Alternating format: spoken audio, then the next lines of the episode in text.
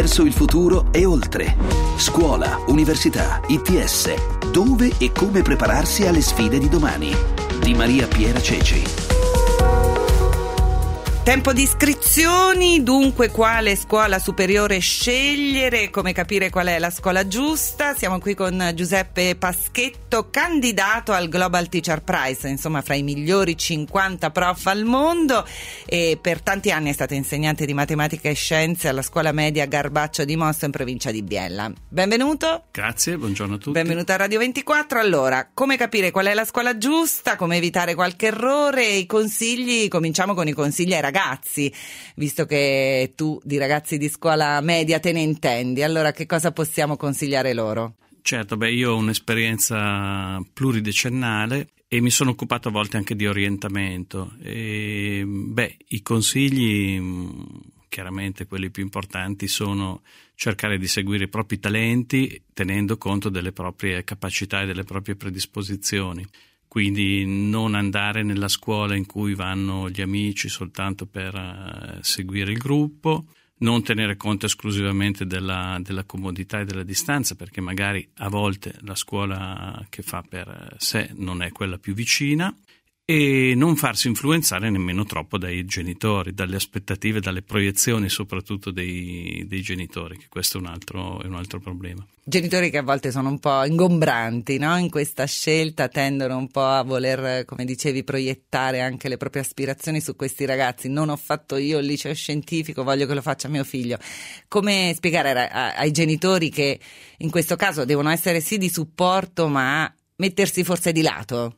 Beh, intanto cercando di coinvolgerli non soltanto in questo momento, ma in tutta la, la, vita scolastica e questo lo dico partendo dalla nostra esperienza in cui i genitori sono parte della comunità educante che abbiamo cercato di, di costruire. Quindi creazione di un rapporto di fiducia tra insegnanti e genitori di modo che poi i genitori possano seguire le indicazioni che, danno, che dà la scuola, che danno gli insegnanti, che generalmente sono azzeccate quindi seguire il consiglio orientativo che la scuola consegna alle famiglie, perché di solito gli insegnanti magari vedono in maniera diversa no? i ragazzi da come li vediamo noi a casa.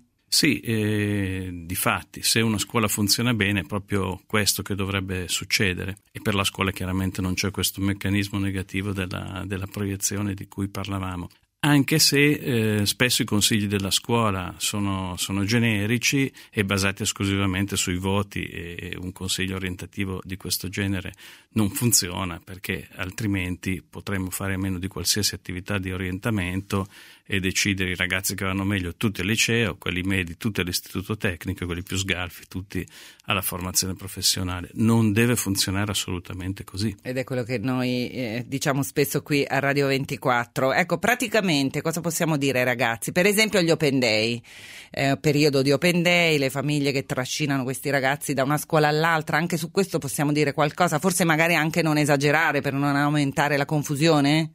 Ecco, l'eccesso di informazioni che ha sul web, sulla rete, ha un po' un eh, riflesso anche nel, rispetto alla, mm, alla, frequentazione degli open day. Non bisogna sicuramente esagerare, quindi deve esserci stato già a, a monte un lavoro che non parte tra l'altro solo dal, dai primi mesi della terza della scuola secondaria di primo grado, ma già dal secondo anno, in modo che si faccia una scrematura e si vada agli open day di un paio di fare una scrematura certo. a, a monte, insomma. Ma di solito si fa un po' così la scelta, è bravo in matematica, va al liceo scientifico, è bravo in italiano, va al classico, non studia tanto, va al tecnico, non studia per niente, va al professionale. È ancora giusto seguire questi ragionamenti? Non è affatto giusto, certo, un, um, un ragazzo che ha uh, delle difficoltà uh, nello studio e gli consigliamo di andare oppure decide di andare a fare il liceo classico non va bene. Però non è vero il contrario. Um, io partendo dalla mia esperienza ho avuto invece eh, ragazzi eh, molto bravi a scuola eh, che però eh, volevano fare l'istituto professionale alberghiero perché avevano una passione per la cucina e volevano diventare chef e in quel caso non bisogna dire ma sei sprecato, vai al liceo, no, vai a fare la scuola per cui hai il talento e per cui sei portato. Quindi bisogna evitare questa classificazione meccanica che non ha nulla a che fare con l'orientamento vero. E poi i ragazzi crescono e maturano e cambiano, quindi magari anche un ragazzo che alla scuola media non studia tantissimo, non è detto che poi non maturi e non possa accedere a un liceo mh, mm, maturando anche una voglia di studiare un po' di più, magari con tempi leggermente diversi da qualche compagno. Questo è sicuramente, sicuramente vero. Insomma, bisogna dargli un po' di fiducia. Bisogna no? dare fiducia, bisogna dare anche la possibilità di, di sbagliare. E, mm, porre subito i ragazzi davanti a dei veti, davanti a dei no, da parte degli, con giudizi svalutanti da parte degli insegnanti o con barriere da parte dei genitori è sbagliato, proprio perché cambiano in effetti e l'ho visto nella, nella pratica, ragazzi che che ce l'hanno fatta molto bene in scuola, anche molto impegnative. Bisogna saper guardare anche oltre quei 13-14 anni, no? Sì, sì, bisogna guardare a un orizzonte temporale più ampio. Questi dunque i consigli del nostro esperto della settimana, Giuseppe Paschetto, uno dei migliori 50 insegnanti del mondo, finalista al Global Teacher Prize. Ed ora ancora consigli per chi deve scegliere le superiori e lo facciamo proseguendo la nostra carrellata nei vari indirizzi di studio. Oggi parliamo di liceo classico, perché sceglierlo e quando è bene tenersene alla larga. Ne parliamo con il rettore del liceo classico Alexis Carrella di Milano, Raffaela Paggi oggi. L'Alexis Carrel è un istituto paritario che ha dalla scuola dell'infanzia al liceo, per il classico parliamo di una sola sezione, ed è risultato il miglior classico di Milano nella classifica Eduscopio 2019 che stiamo spulciando in queste settimane. Allora, i consigli di Raffaella Paggi. Dunque il classico io reputo che sia ancora una scuola di che permette una grandissima apertura, che, che se ne dica il latino e greco lingue morte, il passato non legge il presente, invece non è così. E quindi io dico di non disdegnare, di non sentirlo come una scuola del passato, ma una scuola che è ancora in grado di aprire tutte le, le porte, poi anche uno volesse andare a a fare facoltà scientifiche o di altro tipo, perché arriva alle radici.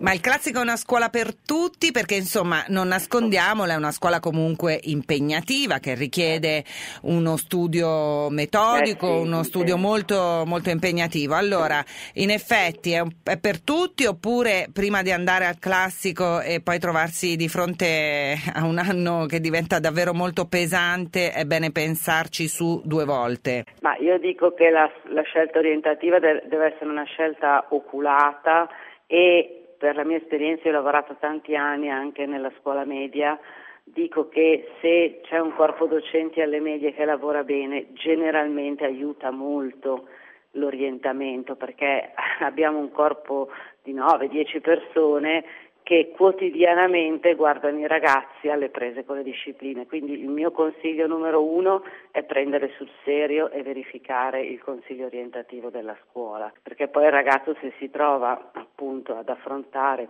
una situazione che è troppo impegnativa per lui o troppo lontana dalle sue inclinazioni, finisce o a ribellarsi o a, o a deprimersi. Le, le, capita poi di avere dei ragazzi che in effetti invece sono stati magari un po' spinti dalle famiglie a frequentare il classico, in realtà non è la scuola per loro e quindi a un certo punto ci ripensano? Sì, qualche è capitato. Allora, generalmente al classico comunque arrivano persone orientate e molto motivate perché è una scuola abbastanza scelta con oculatezza, però è capitato qualche unità che si trovasse poi fuori eh, fuori luogo, ma in realtà io per esperienza dico che i ragazzi hanno le antenne, cioè sono loro stessi che lo capiscono. Tendenzialmente sono loro che non trovano una corrispondenza e sono in grado di dire se vengono adeguatamente ascoltati da professori e famiglie eh, si auto-orientano. Cioè un ragazzo se è messo in condizione di potersi eh, esprimere è capace di, tendenzialmente capace di autorientarsi alla fine. Il problema avere in Italia è che non è facilissimo passare da una scuola all'altra, è meglio scegliere giusto subito. Dunque sbagliare si può, ma meglio evitare, visto che le famose passerelle fra una scuola e l'altra non sono poi così facili da percorrere. Ma restiamo all'Alexis Carrel di Milano, scuola paritaria con rette che vanno dai 4 ai 5 mila euro all'anno. Cosa rende speciale dunque questa scuola? Risultata la migliore fra i classici di Milano, il rettore Raffaella Paggi ci racconta una delle iniziative più belle. Uno degli eventi più significativi è stata l'organizzazione dell'Open Day che ha visto coinvolti dapprima appunto i, i docenti, poi hanno lavorato con i ragazzi due ore settimanalmente interclasse. L'ultima settimana hanno interrotto le lezioni sempre a gruppi eh, diciamo di classi diverse, hanno allestito delle mostre, degli eventi, eh, coinvolgendo tutti, quindi l'idea non che l'Open Day fosse solo fatto dai migliori per essere una vetrina, ma tutti fossero coinvolti a verificare se quello che studiano li aiuta a leggere anche i problemi dell'attualità.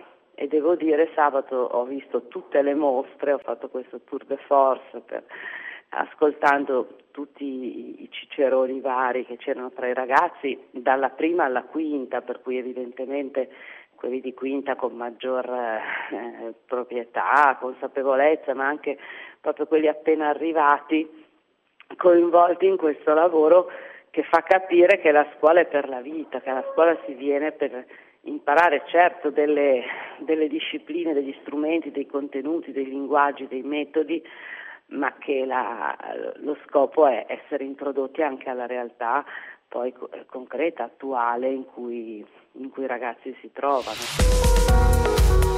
Continueremo nelle prossime puntate dei podcast Diverso il futuro e oltre il nostro viaggio nei vari indirizzi di studio fra cui si può scegliere dopo le medie. Ora invece ci trasferiamo a Verona dove anche quest'anno dal 28 al 30 novembre si terrà Job e Orienta, il Salone Nazionale dell'Orientamento, la scuola, la formazione e il lavoro. Anche quello di partecipare alle iniziative di orientamento è un ottimo modo per chiarirsi le idee. Allora cosa troveranno dunque i ragazzi a Job e Orienta? Ce lo racconta Claudio Gentili coordinatore del comitato scientifico di Giobbe Orienta. Troveranno tutti gli strumenti per avere successo nel mondo del lavoro. Al centro ci sarà la valorizzazione del lavoro manifatturiero 4.0. Il mondo cambia, le scuole cambiano, i lavori cambiano, c'è un muro spesso che separa i giovani dal futuro, un muro di paura, di timore di essere disoccupati, eccetera. Vogliamo battere questo muro, festeggiamo i 30 anni dal crollo del muro di Berlino, ma vogliamo anche aiutare i giovani a prepararsi al mondo nuovo, un mondo sostenibile. Il tema di quest'anno è orientamento, innovazione crescita sostenibile, il lavoro che vorrei. I green job, ma anche come cambia la scuola, come il 4.0 entra nelle aule, con la classe rovesciata, con il digitale, con la robotica educativa. Per andare più sul pratico, che cosa troveranno i ragazzi venendo lì a Verona? Che cosa ci sarà nei vostri Intanto, padiglioni? Verona significa la più grande manifestazione italiana e forse una delle più grandi europee per aiutare i giovani a orientarsi